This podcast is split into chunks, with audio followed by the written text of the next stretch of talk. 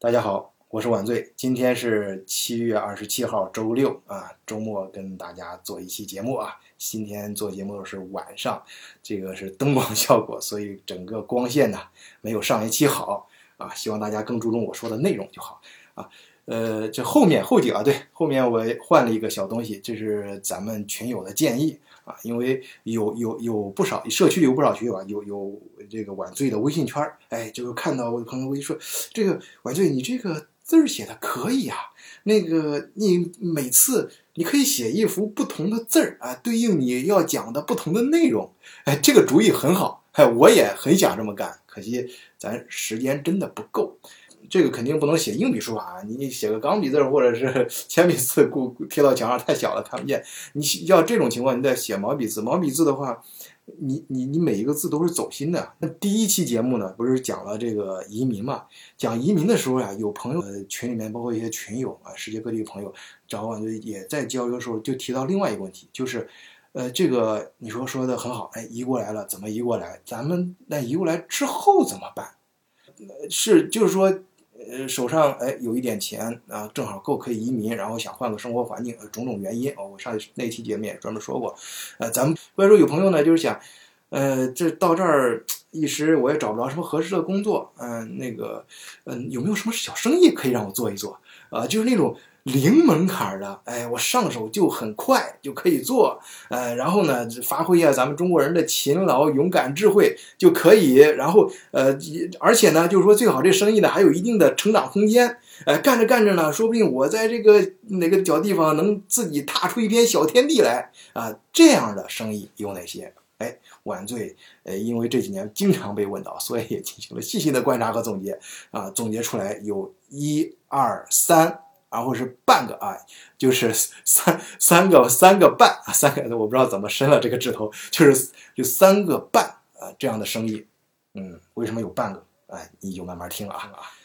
这第一个啊，第一个咱们是。咱们中国人最熟悉的餐饮业啊，我想你也猜到了。今天在白天的时候还跟咱们群友呃菠菜妹妹，在她这几年在德国旅自由行，还碰到她说这个去了很多城市什么的，我们还交流了。我现在就是全世界啊，现在只要能被称得上城市的地方，city 啊，你别给我打遍，咱咱不做文字游游戏啊，你知道我说那个 city 到那个级别的，肯定都有中餐馆。哎，有可能这个中餐馆老板啊，啊，他不一定是正宗的大陆过来的华人，有可能是两岸三地的，或者甚至他是华裔，甚至于他的汉语说的都不太好的这种，哎，但是一定会有一个中餐馆儿，哎，这就说明这个中餐的受欢迎程度啊，啊，这，但是啊，嗯，我跟你说的第一个餐饮业这个生意可不让你去开中餐馆，因为开中餐馆是一个有门槛的，哎，门槛还不太低呢。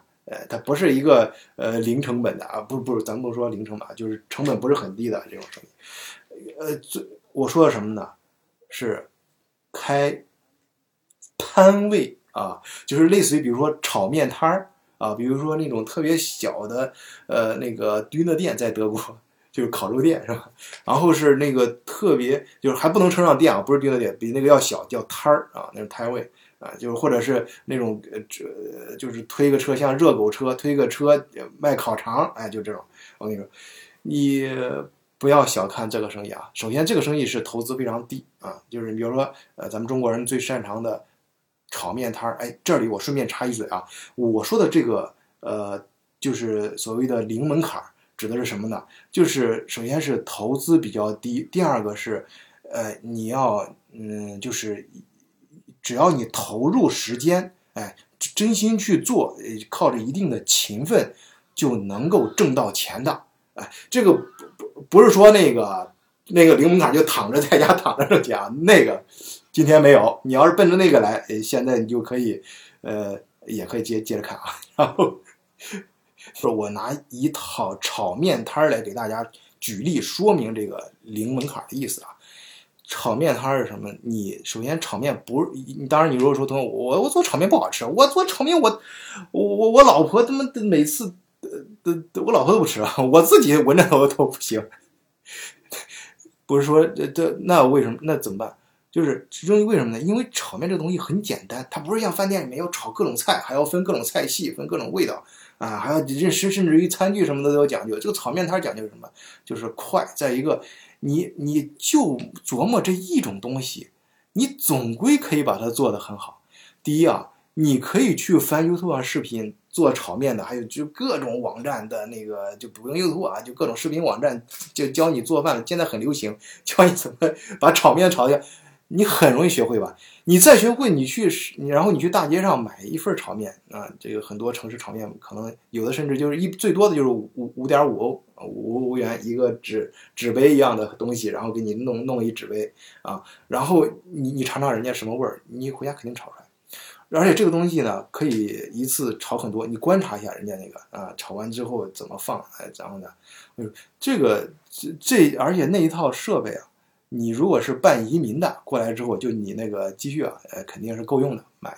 估计几千欧都差不多了。如果你不是全新的二手的，我估计会很低的价格。反正总之是你肯定搞得起的，这个就是门槛非常低的，几乎可以把它看成零门槛。就是无论是财力、时间和和能力、技能上，哎，都是门槛非常低的。你只要通过，就是这个低是什么意思？这个低是相对于你通过你的努力，在一定时间内的努力，就肯定可以达到的。呃，不是说是相对于其他一些行业行业。你比如让你上来做大生意，比如说比如说我们说餐馆开餐馆，开餐馆你可不是说你光有钱就行。那餐馆的成本，那个门槛可不低。首先你要知道，那一个大型的餐馆，它每天的进货出货，然后呃各税务各方面打交道，那个是小，至少你要你要经过一到两年在那个餐馆那个行业里面泡一泡，才差不多。在德国，你可别小看有些小生意，我跟你说，有些你不起眼的那种小生意，他的收入。远远超出你的想象。你就拿咱们中国人来的时候印象最深刻的那个迪那店，土耳其迪那店。我跟你说，真是我认识个迪那店的老板，他跟我说，他当年开迪那店的时候就很犹豫，就是有一个迪纳店，有一个小饭店要转让给他，他就可以开他们他们土耳其的小迪那了。哎，顺便说一下，迪那是德国人发明的，不是土不是土耳其人发明的，是柏林的德国人发明的，而且据。江湖传言啊，德国江湖传言，全德国最好吃的堆呢店有一家在柏林。去柏林的，你稍一打听，肯定都知道。随便拉个柏林的留学生，一问都是他那个门前呀，就是永远都是排队，就是排着将近有五十米到以上，至少是五十米以上的队，不管什么时候去。然后他的堆呢也确，而且几年价格都不变。而且是便宜，很便宜，里面的很丰富。我确实去去，我确实亲自尝过几次，就是里面包括甚至有时候能尝到还有茄子啊，什么东西什么都有啊，很好吃，确实确实做的有一手。就是那就当然那我说那个订店就是那个那个土耳其开这个小订店，它不是人家那个就是不是那种呃像这么有名的，就是一般的，就是但是位置不错啊。他就是由于当时房租太贵了，房租一个月要一万五。就将近十二三万人民币一个月的房租，很小很小的店，他就当时犹豫嘛。后来说他他经过后来这个高人给他指点，还有反正亲戚朋友是大部分亲戚朋友是反对的，但是就跟我上一期讲那个逻辑啊，就是少数人家真正有经验的人、有脑子的人是给他说租下来，你就借钱贷款租下来没问题的。他租下来，租下来之后第一个月，他说第一个月。他的收入就是两万，然后干到第四个月的时候，他一个月收入是五万欧元。他房租是十那个一点五万，你就你吃过菌的话，你就想想他那个菌的原材料是多少钱，你怎么算？你看他一个月他的收入是不是比比一般的这个呃你上班挣的多多得多？你就算你自己算，而且关键是他做这种小生意。我们不能说他完全不交税啊，那也不可能。就是说，他基本上你去你去德国买什么地摊上买那个小丁的买那个小面包吃的时候，你还问他要账单呢？啊，你他手可能会在账单那儿晃一晃。你要是要了，你要但是你注意，你只要要，他肯定要给你打，他哪怕手写呢，也一定要给你，他绝对不敢不给你。你这个在德国是逃税是一个很严重的问题。但是他手手从那儿放时候，你只要不说要就过去了，一般人都不会要。你早上上班哪来小就是小丁的店、小面包店什么那个那个包中国人啊，你就开炒面店。我跟你说，因为小面包店啊，这丁的店你干不过土耳其人啊，就不用说了。你那那那个你同样的长相，你你卖丁的跟那个土耳其人一打扮去卖丁的，人家肯定买土耳其人。中国人就卖卖炒面啊，自己吃到的干净一点啊，像个中国这种老师傅，然后老司机这种一样，然后弄得干干净净的。哎，小摊儿不到不要不要超过三平米，最多就就是两两点多平米就够了。这样房租减下来，关键找地段，人流量大的地方，比如说大型的火车站附近的市中心的，呃，甚至于商场第一一般商场上面肯定不会让你搞的，是有些商场的地下。地下一层，呃，也允许你开，就跟中国那种美食城啊，也允许你开。你在那儿租个小地方，我跟你说，你一个月的收入，我给你保守，我我跟很多朋友都都算过这这这这笔账，肯定比一般的白领挣得多。就而且它单一，你就琢磨怎么把炒面炒的，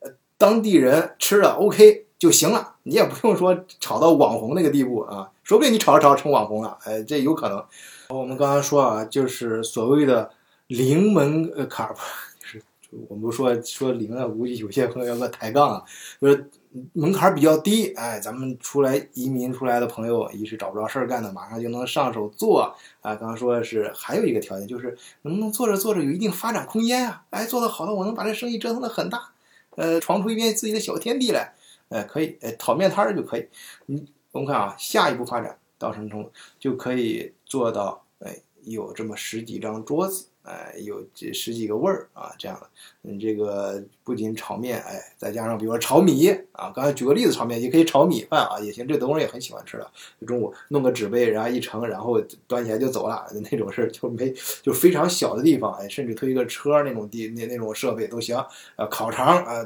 就类似于这样的，就是就一平米就能就能够。打开你就成一一两平米之间就能成为你的战场的这种小生意，这种而且在德国，一般他不会问你要发票什么的，这方面反正反正最后我跟你说，你你干就知道知道，比比一般上班挣得多。然后当然你要勤奋啊，然后然后第二升级就是可以弄一个这种小饭店，有个十平十几平米的这种小饭店，这就少升级叫 Inbis 啊。当然也有那种餐车大一点的餐车也 OK，呃，这种就是，哎，总而言之啊，就是说你卖的饭呢会丰富一些，哎，有炒面，再配一些各种各样菜，哎，在旁边放个冰箱，再，各种各样的饮料再配着啊，这种，啊，这些呢，呃，就是你的收入呢也会丰富一些，然后它呃稍微上那么一个台阶儿啊，然后你还可以甚至发展的，比如说。它不会受制于，就是不不一定，就是说非要在人高人流的地方，因为你要知道，你要是一平米、两平米的地方做东西，那你一定要是高，呃，在人流量大的地方，不然你挣不好挣这个钱。但是这个呢，就是你你要。瞅准地方不一定人流大，但人流大很好啊。你可以比如说商业区，呃，比如说那个个那个工业区啊，就是有很多人在那儿上班，哎，中午他简单吃一下啊，就这种，这这这这地方也不错。还有居民区，啊，有，好多这个居民懒不想做饭，哎，到楼下买买点吃的，这都可以啊。这这起码来说养活你们家人在德国肯定没问题了啊。那你以前存的钱，你可以就真的就一直存到银行里，不用吃老本了，这肯定够你够你平时花了。然后你这个把它就是做的，呃呃，这个这种小生意啊，就是呃节奏要快，然后要干净啊，然后再到下一步什么呢？再到下一步升级发展，就有两条路了，两条，一条路就是做定制菜，哎，你的各种各样的菜就不要求它口味多么多么的牛啊，多么多么的让人印象深刻，就是就是好吃，OK 就行了。然后呃，就像朝着那个麦当劳。啊，肯德基那个方向发展，呃，德国人德国像有那个麦麦，就是越南人开的那种连锁店，你可以参考一下，就是走连锁店啊，你不一你不一定要开到那么大，你你你你能有，你比如说每你你就你所在那个州连着靠的那几个城市，你你有十几个连分分店，就相当厉害了，估计你都要上新闻了。说了啊，这个零门槛儿啊，这咱不用“零”这个字儿啊，要不然有些朋友要给我抬杠了啊。我们说低门槛儿，啊，就是就是我刚刚说的，就是过来刚开始没事儿干，什么想找点小生意的这种人，移民出来的，你肯定有这个财力啊，去干这个事儿，只要你投入一定的勤奋和时间。啊，另外一个呢，就是呃，有一定发展空间。啊，就这个那个节目，我晚醉我去开个小炒面摊儿啊，炒炒米啊，收入也不错，比一般说明比一般上班挣的还多。但是有没有往上发展的空间呢？哎，有。哎，我告诉你，这个下一个阶段就升级一点，哎，就叫 inbis，在德国叫 inbis，我不知道其他国家叫什么，就是就是十十平米的有一个，你不是一个小摊位了，而是说，哎，有一个十平米的小房间啊，能开一个小餐馆，哎，小饭店啊，这样的啊，当然，呃。这些这个就是，比如举个例子啊，就是会多哪些东西啊？你比如你可以，呃，多有有米饭，然后里面呃再配各种各样的菜啊，然后这个呃给别人呃再有点饮料，饮料很挣钱，利润很高。那他在德国如果去过饭店的话，你就知道中间利润有有多高。你比如旁摆个冰柜，然后冰柜里面可以那个放各种各样的饮料啊，就是更丰富了嘛。那你的收入也会更丰富。当然你还如果你胆子够大啊！你那个命够硬的话，你还可以里面放两个老虎机啊！没事的时候，人家吃吃快餐的时候，半夜吃完餐还能在那拍拍两把啊！这都很挣钱的。这个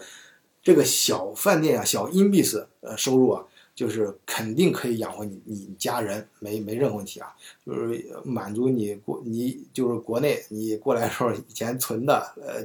那些钱，你就可以一直存那儿了。然后你再收入什么的，就是。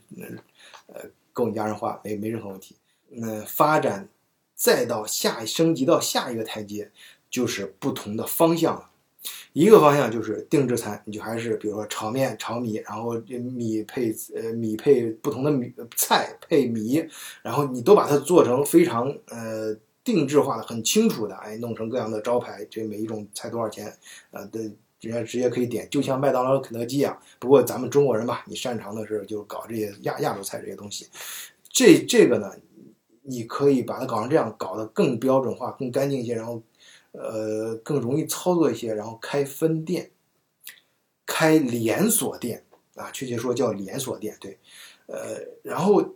另外一条线呢，就是你这还是这家店，但是把这家店呢。规模更大一些，哎呦，我原来只有十平米啊，现在我改成把它开到五十平米、一百平米以上，哎，呃，这这慢慢的把这就是把它升级，从一个 inbis 升级到一个 s h o n 哎，就小饭店升级成真正的饭店啊，真正的这个餐馆儿啊，要被称为叫 s h o n 的啊这种地方，然后这种这种这种呃呃发展模式呢，就是需要你把菜上下功夫，哎。呃，为什么说这是两种模式？那有人说，S 康我也可以开分店啊。呃，对你你可以，但是这还是不同模式。为什么？这个你叫分店，不同的分店；那个叫不同的连锁店，这背后是不一样的。你的开 S 康开分店呢，是在于你在不同的这个。就是，呃，就是你你下功夫是下功夫在这个菜上，哎，就我这儿这能吃到这个味儿，你来我这儿才能吃到这个味儿啊！我这个这个这个地我还可以。有朋友跟我说了，那我这你这如果开饭店，我我也可以开分店啊，开开不同的店，开很多店，哎，当然可以啊！我前两天我我我在那个喜马拉雅我的音频节目里面跟那个大家说过，我我那个夏夏天的时候正好对面有那个。棒棒球班，我儿子去上第一天上棒球班的时候，我也去，正好有个碰见另外一个老华侨，人家年轻的时候说在汉堡开了七八家分分店啊，人家开的就还是特饭店，这个这当然可以，但是。它依然是两种模式，你注意啊，你那个叫开分店，人家那个叫开连锁店，哎，都是多了很多店，但是个这个经营背后的经营逻辑是完全不一样的。因为中国这 S 行这条路线是在这个饭上下功夫，是是在菜上不同的菜，哎，我你到我这儿来，我就能你就能吃到这个味儿，这这比较独特性，讲究的是这个菜的独特性。而那个连锁店呢，是讲究的菜的标准性，哎，做的标准化，哎，然后是你这。你这边呢是这个最对于人来说比较比较重要的是请大厨，哎，能够找到比较厉害的大厨，帮你能搞定一些菜，然后能吸引到回头客，哎，那人家靠味道就能分出来是你家的，哎，你的品牌意识大家都有啊。那个连锁店那种模式呢，就是人家靠经职业经理人，人家就是说人家一到，人家就是那种店，比如说。就选地方，什么火车站附近啊，所有的火车站附近，人家都开分店，这就标准。就像你就讲麦当劳、肯德基吧，就是这种。那整个是在整个一个运营的这个模式是不一样的。然后你这个，当然这个这个饭店，呃，能开到多大？连锁店的这个空间有非常大，大家都可以想象。现实中的例子也不难找啊。你这个，你你你分店，你你连锁，你可以开到全德国连锁啊，全欧洲连锁。你在斯康也是，斯康我就这一个品牌，我能开我这个饭店，我就能做的特别好，这做到这个米其林三星啊这个级别。你别中餐馆是有的啊，就是我们我记得那年我去香港开展会的时候，我们还专门就找找一个那个哥们给我说请我吃湖南菜，然后去了那家，人家说人家就是米其林，好像是二星还是几星，就是那个看啊，就给我们看那个证明，呃是是。呃，就是说中餐也是可以的，你不要想着米其林啊，就只有西西餐，嗯，呃，好，餐饮业它的发展空间也是非常大的啊。然后，呃，我我看错，我我突然。我突然这脑子里刚才一直在犹豫啊，我到底说不说下面这个事儿？啊，就是我还想还是给大家说一下吧，就是大家反正是你最好就是左耳朵进右耳朵出啊，嗯，就不要不要太太当真这个事儿。但是你要是真的是遇到这事儿，你想过当年晚醉我讲过，关键时候说明还真的能救你的命。这个我还真不是夸张啊，我跟你说啊，我这是件真事儿，就以前的时候我碰见过一个。中餐馆老板，他到一个新的城市，哎，就开一个看中一个小店嘛，把那店盘下来，然后是说要在那儿把它改成餐馆啊。他以前就是干这个的，说挺熟。然后他去装修的时候，人家旁边就有越南的哥们儿过来问他，说：“哎，你你这搞什么呢？”我说：“餐馆啊，跟跟你们一样的，说开餐馆的。”我说：“你这样，你你你别别开了吧，你你你你可以。”开个小商店是吧？你从中国弄点什么东西过来是吧？多好！你不要开餐馆啊。人人家就是这样说，然后他呢就是比较硬啊。你你说不让开不开，我偏开。哎，那哥们儿人家就就真的就就开了，开开之后，然后一个月之内，他的闺女女儿就消失了。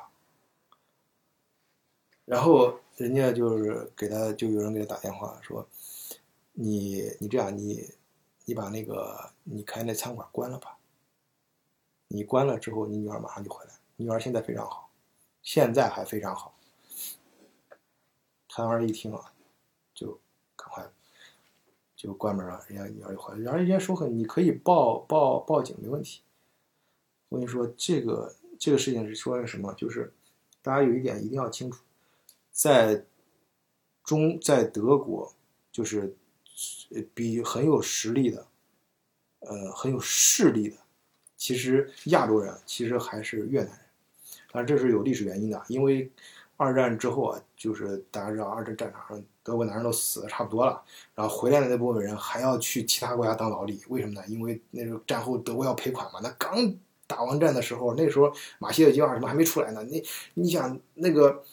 德国从首都到乡下，整个一个就炸成废墟了。整个一个德国就是一个大垃圾堆，他有什么钱呢？都都哪有赔赔什么？就只能赔人呢，赔去去出人呗。就是德国自己的人跑出去给人家当劳动力，德国自己就非常缺劳动力。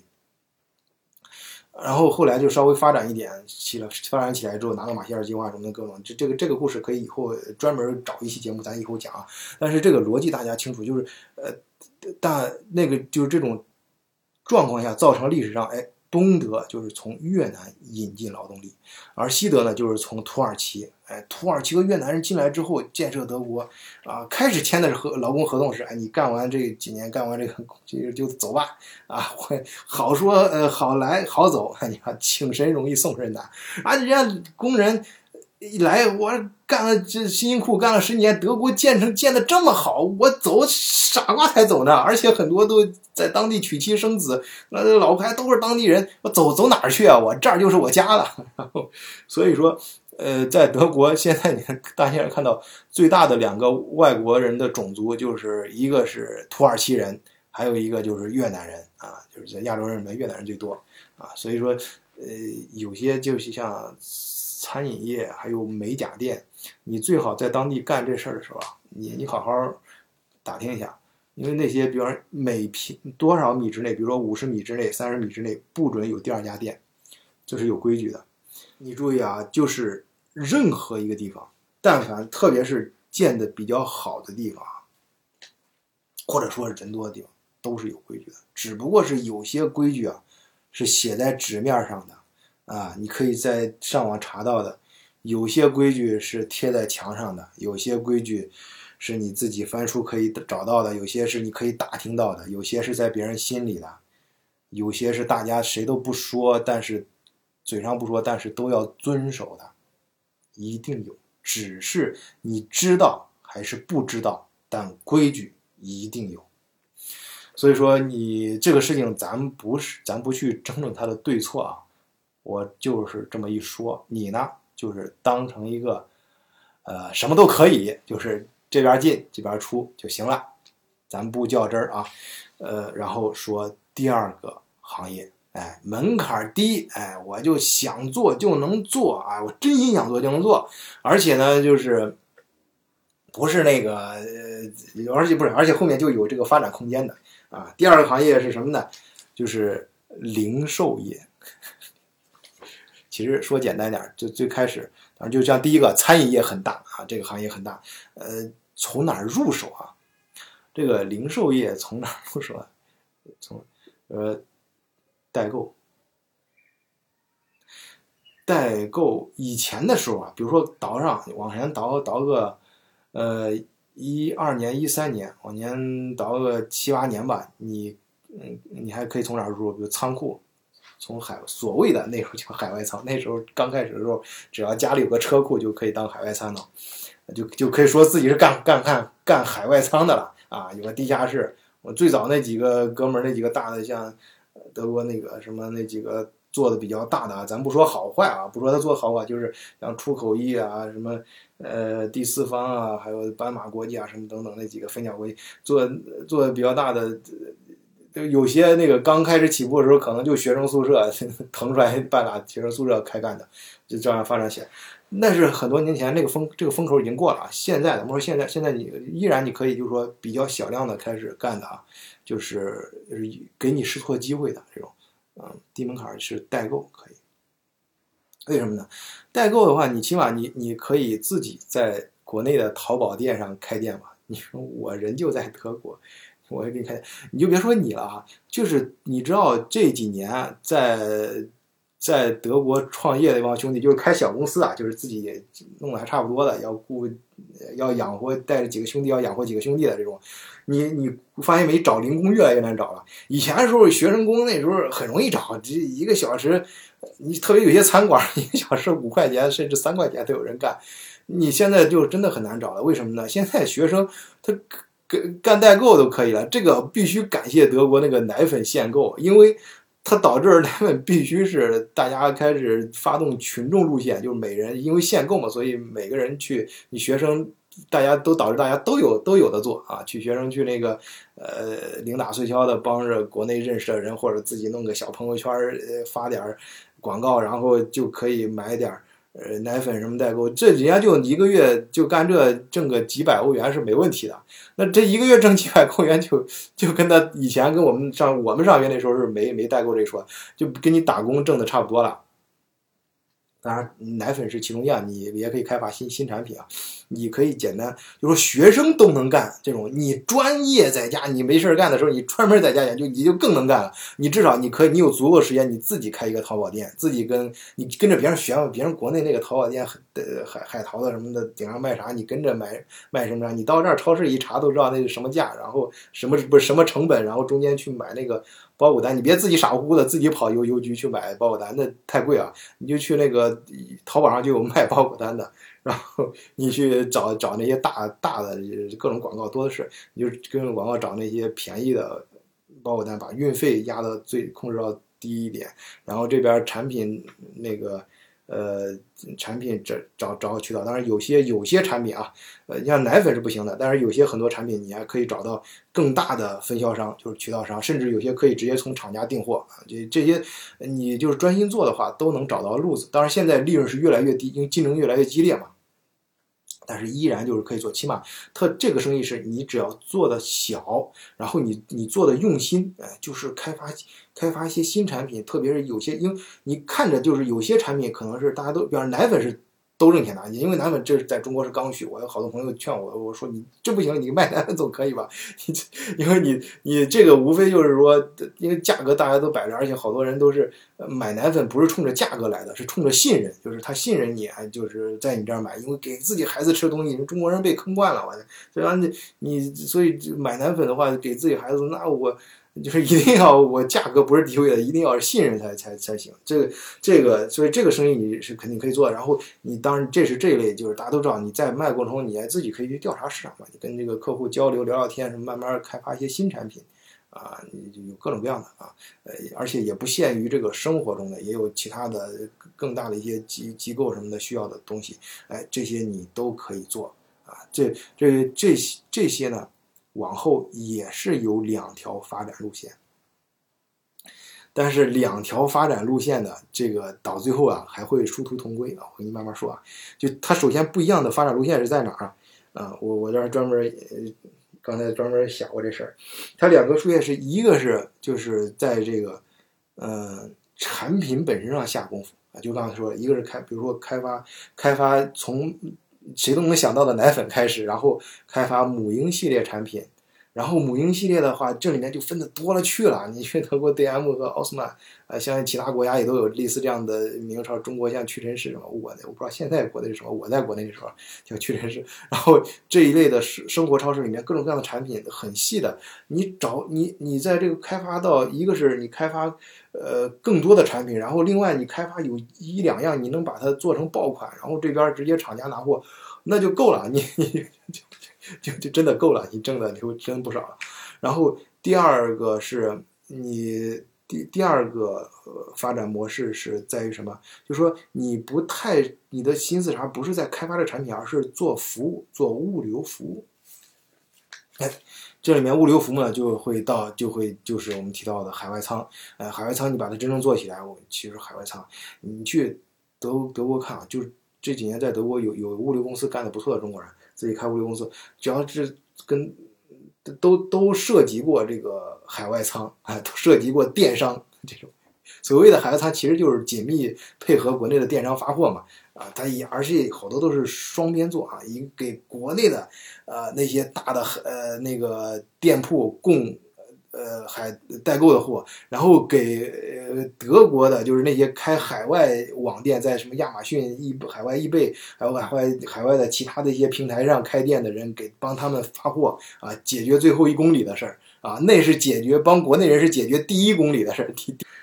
这个逻辑大家很容易理理理解，就是这个你就发展到第二阶段了，就是你就有一定规模了啊。这是这这条这呃给人家做服务啊，就是我不在乎你具体走什么产品，而且我也不会说把钱投在你这个产品本身上，而是把钱投在服务上。哎，我就给你做服务啊，这里面你发展你也可以自己单独的发展成做仓储、仓库服务，然后仓库服务还分，你还可以做中转仓，你还可以做海外仓啊，然后就是你，然后你还可以把它单独我就做物流，哎，我能。这跟几个卡车公司关系维护的很好，甚至我自己有钱在德国租卡车，然后帮别人带货。当然这块物流这块，我我后面再再单独找一期给大家聊，因为这个群里面有好几个朋友给我提这个事儿，就是想让我谈一谈德国的物流这个行业。呃，我这这个我专门研研究过，这怎么把物流做好，物流的核心在哪儿？呃，跟中国有什么不一样？德国的特点在哪儿？这个我以后抽一期节目给大家慢慢讲。先这块就把它就说这一块可以单独，就是但是这个跟刚才一样，这就是饭就像饭店一样，饭店本身是有门槛的。那个就是说你至少你可上来你可别道德我直接上来就开饭店，你直接上来开饭店，你你除非你有足够的资金存货够你交学费，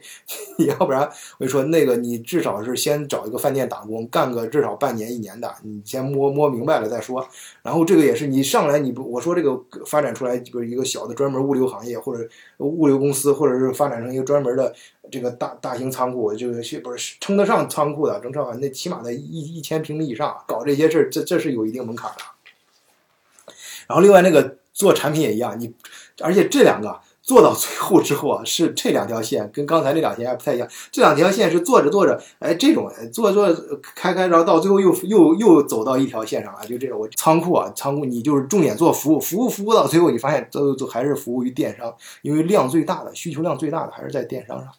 而你你你你要是比如偏向于某一种行业，你比如说现在是平行进口车什么的这些，这这以后单独说啊，这是另外一事儿。你做产品也是做做做，你到最后还是。到电商，为什么？你比如说电，你开发产品吧，你现在你在国内淘宝上，呃，开店呀，还有或者你给淘宝供货，其实它到最后的时候，现在都过时了。现在你大家知道，淘宝现在各个政策也出来了，你押金呀，还有各种，就是你做到一定规模，你就发现最后那个淘宝就像背后那个。糖黄雀给你就像割韭菜一样割割掉，你最后很容易遭遇这个命运。当然，我这儿不是说黑淘宝呀，人家就是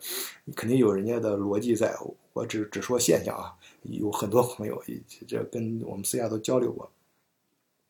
但是你到都很，所以说现在流行要开发自己的 apps 啊，就是做自己的电商平台。现在很多就是我。就是我我这个有朋友哪天我找他看能不能请他也做一期节目，人家自己开发的 apps 在一走走的货量一个月就前年的时候，就去年的时候吧，就一个月都能做到四五十万欧欧欧元了。就是说起来，人家说的很谦虚，我也是干代购的啊，我就是卖卖奶粉嘛。其实相关的人很多其他产品就跟就这个卖的东西跟你差不多这些东西，但是人家就是。手段呀，然后各方面到最后啊，就是到一定程度，就电商达到一定程度，有自己的 apps 平台，电商平台就到就能做到这个，就能一个月就能做到。现在肯定你要估计一个月要上百万欧元了。你你那个另外你做服务也是做服务的话，你到最后的话，发现你也是一个电商，只是呃不同的模式。不同的切入点，到最后发展到也是电商。为什么？你你到最后也会发现，你做着服务做着服务，发现你也开始进货了，也开始直接什么东西卖得好，你看你看得见流量了，什么走的流量比较大的时候，甚至有很多货就直接扔到你这儿。我说一个仓库，我原来见过一个。一个我我不能讲名字啊，这个一个一个比较大的海外仓，他说他一天要处理的货，就他只是纯做服务，他不想卖东西，就这他一天要处理的退货就是就是他的客户不要的货，七个托盘儿。啊，这德语叫 palette，就是一个托盘，就是一点一乘二米呃长，然后零点八米宽的这样一个托盘，一般都是几米一一一米多高嘛，就是这样一个一个托盘的货，七个每天光退就人家不要的货啊，所以他门口一直都有那个土店什么摆地摊的，在德国那个生态系统里边等着在他这儿便宜去买货进货的，就是想便宜把整个托盘卖走嘛。你搞着搞着发现，都有时候有时候可能就是。一个很大的商家突然他倒闭了，这货就扔你那儿了，因为他要处理的话还得再掏钱，所以人家就直接扔你，你就处理，就发现就最后或者你自己走着走着发现有些货，有些有时直接直接有有有你到一定程度有专门的人，专门的公司机构会找你说，哎，我给你投点钱，你看什么货跟你合作，你肯定知道什么货卖的好，咱们怎么走，或者我这要拉流量，或者你帮我做冰账什么东西，这干这个人都听听懂我说什么意思啊？就是反正是你到最后发现。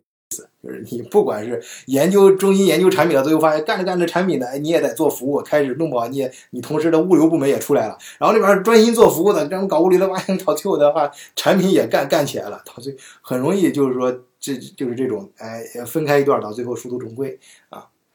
这是中间这个零售业的特点啊，就是这个是就是说可以找到切入口，可以找到切入这个行业的切入口比较低的成本，就是你肯定能掏得起这个钱啊，你可能通过你的勤奋可以扎进去可以做的啊行业。然后是第三类生意是什么呢？哎，就是大家比较知道的那个导游，我估计大家也猜到了，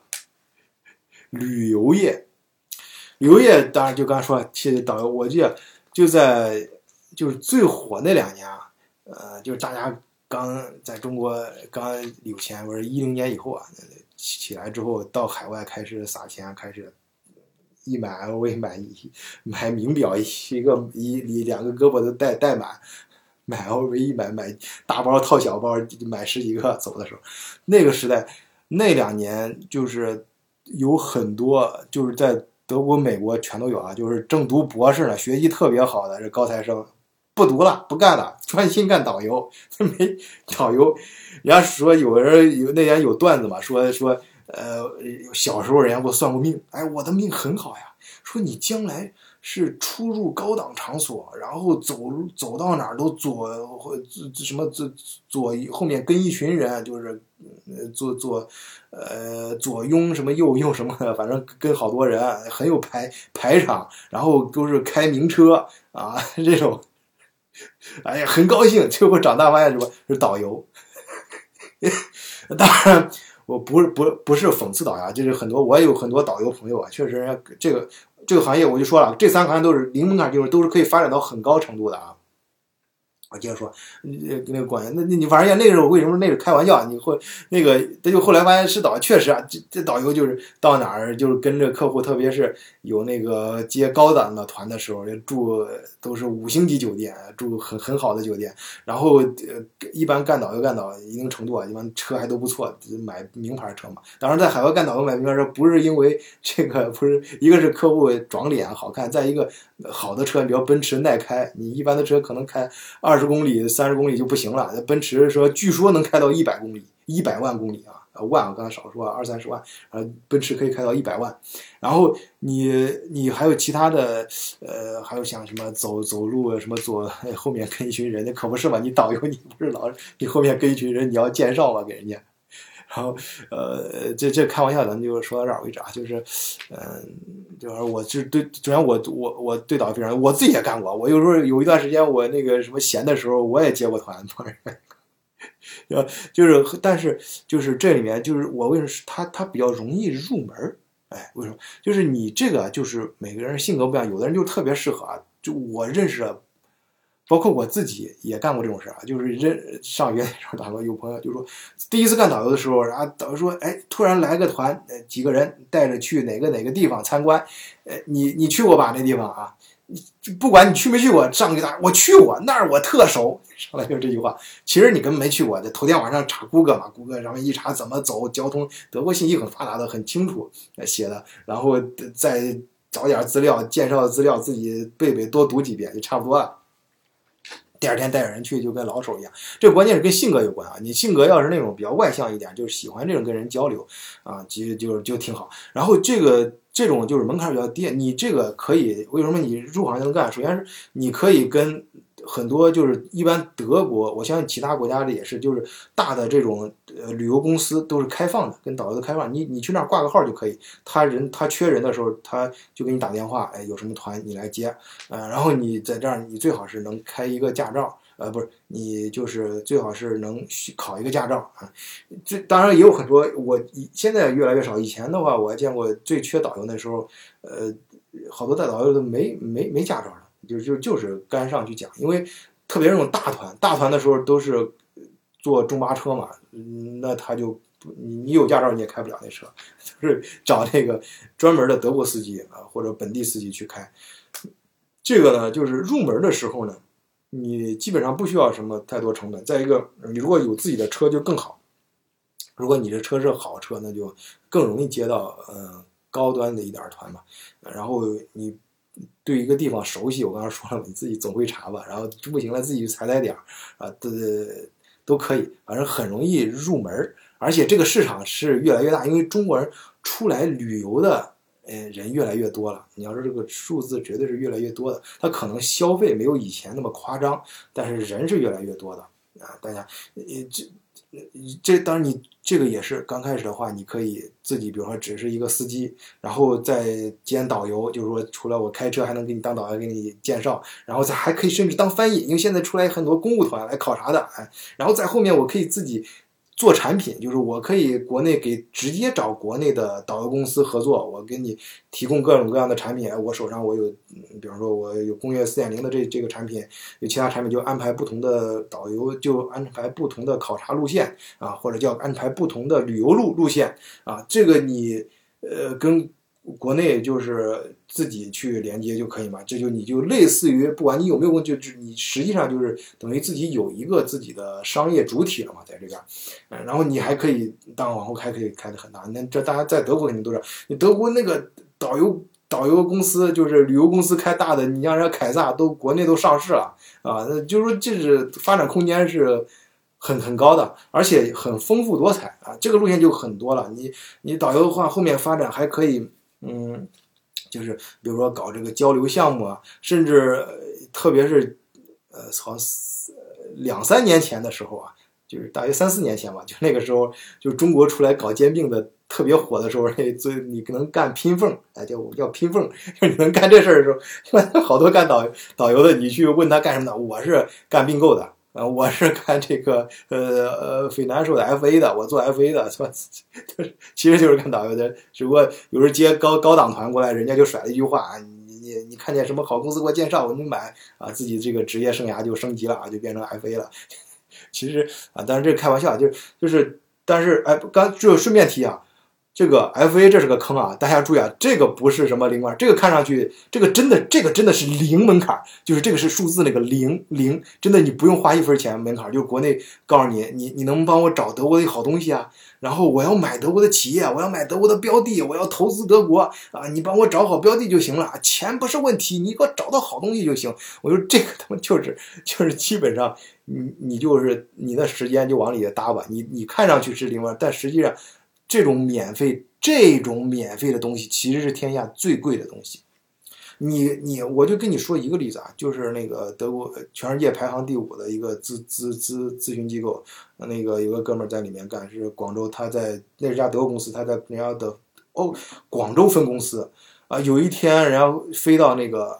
那个法兰克福，很兴奋，说呃，哎呀，终于谈到。可以签一个 M O U 了，就是什么 M 对对，就干这行的大家知道，就是个意向书，就是意向，哎，还不是正式一定要买，已经就到这个地步了，说已经是非常，就是这过去这一年没白忙活，这一年他已经非拿到了两张金卡，就是那个。星空还是那个叫什么的那个联盟的那个两两张金卡，就是飞到那个地步，来回来飞花的成本。那他那是拿着人家拿着工资在做，当然我自己在那个两一五年一六年的时候也在干，就是有人给我发这个工资，我在干的时候，这里面成本相当高。那这种成本，你你你平常你自己去去整，我跟你说，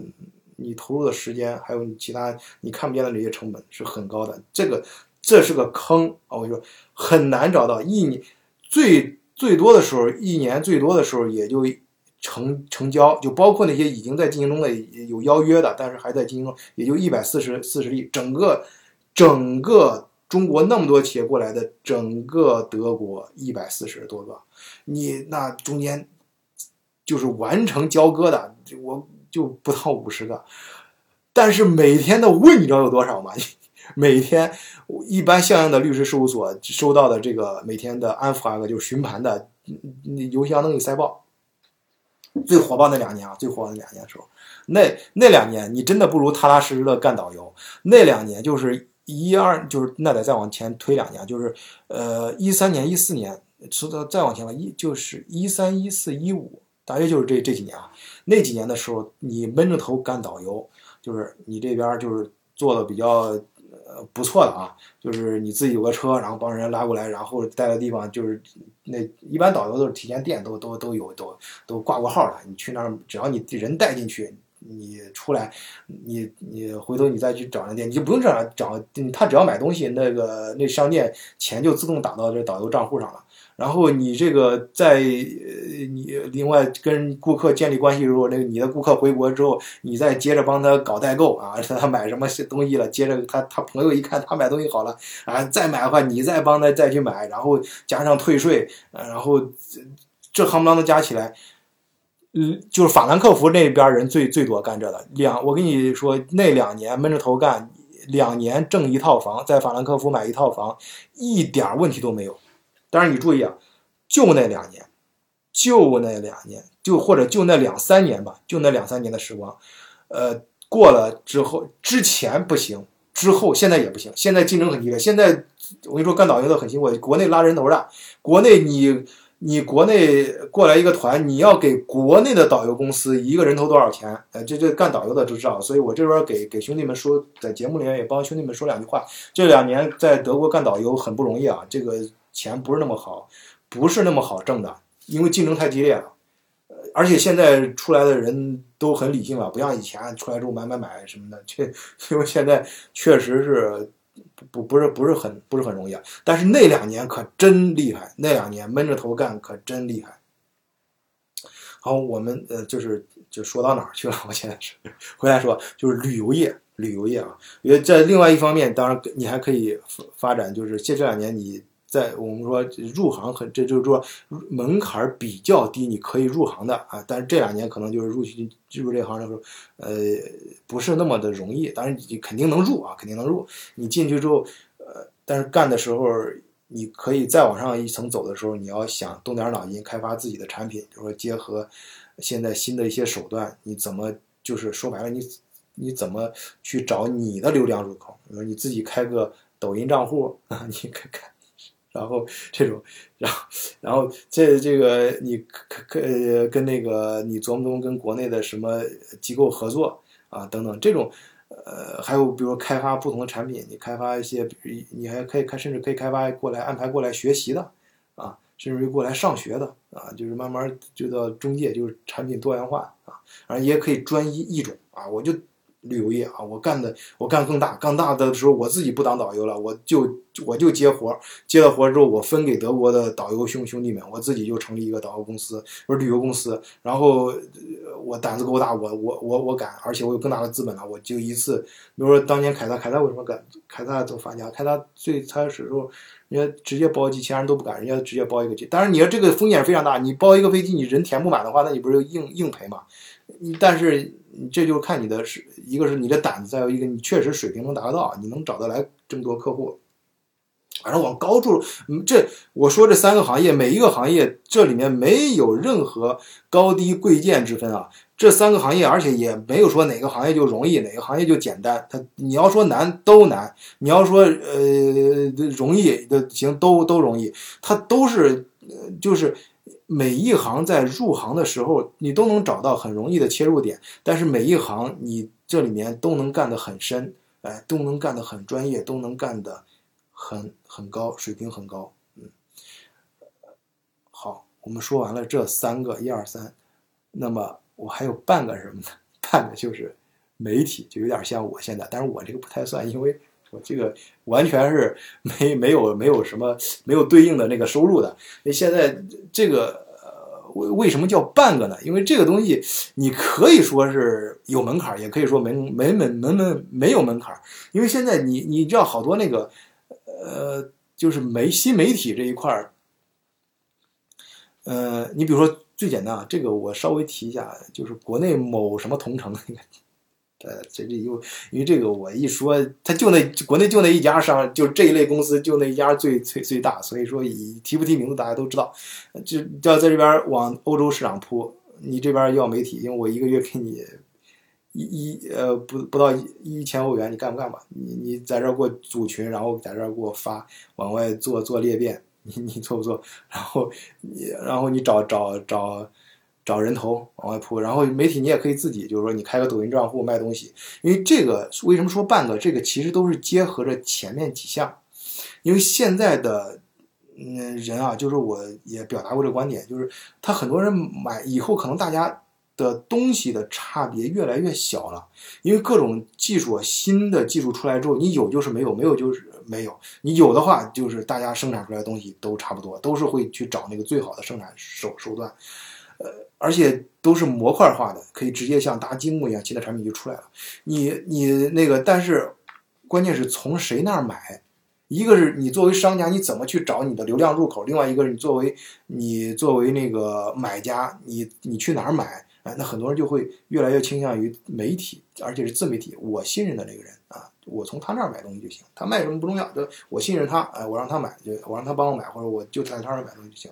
哎，或者他他买什卖什么东西我就买，我支持他。哎，这种媒体就是为什么现在越来越多的？你看那个抖音账户，你看还有现在那个是。我这两天也在专门研究看别人 YouTube 什么，好多那个讲电影的，到最后都成一个什么，呃，卖卖什么大拉皮儿的，卖什么那个瓜子儿的，卖什么卖袜子的都有。反正他就是网红，然后带催生的这个经济，所以他这个是依托于以上面前面三个生意啊，它是提供一个流量入口啊，所以把它称为一个呃半个生意。这个这个媒体呢，但是这个是门槛比较低，所以你只要能找到你身上的特色，或者你你能拉下脸，你去呃抖音开账户，或者你反正你能拼，能帮帮别人直播什么的，反正这个东西就是说肯定你想干可以干啊，但是而且你稍微琢磨琢磨能能找到门道的，但是但是这个发展空间有多大很难说啊，你能不能干到网红就很难说。就说说我啊，我就不是，我就今天说，我今天刚给我的 YouTube 频道写写那个什么 description 啊，就是我我今天发现还可以，呃，可以写描述我这是什么频道。我上去就先写三三个词儿啊，就深度，呃呃硬够硬，然后质感啊，就是这才是德国风格。因为别那个，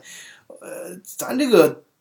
德国视角是吧？德国这个 flag 得先立住，先立起来，就是咱们说什么事儿，得说的得。哎，这这确实在走心啊，确实是经过咱们思考，自己是长时间去积累啊，不是瞎说的，而且不是说对着念新闻稿，也不是说对着那个呃别人说什么对着过来 copy 过来就行了，要真的是自己的理解啊，而且是经过实践中总结啊，这种实践加理论啊，要与这样可能才是质感啊，质感这个词儿怎么形容我不太知道啊，就是有兴趣的可以多听听我的。德国视角的其他的音频节目啊，就上那个喜马拉雅，你可以自己去 去搜。然后，其实你在那个搜索引擎里面搜“德国视角”，应该都能出来。呃，Podcast 也可以，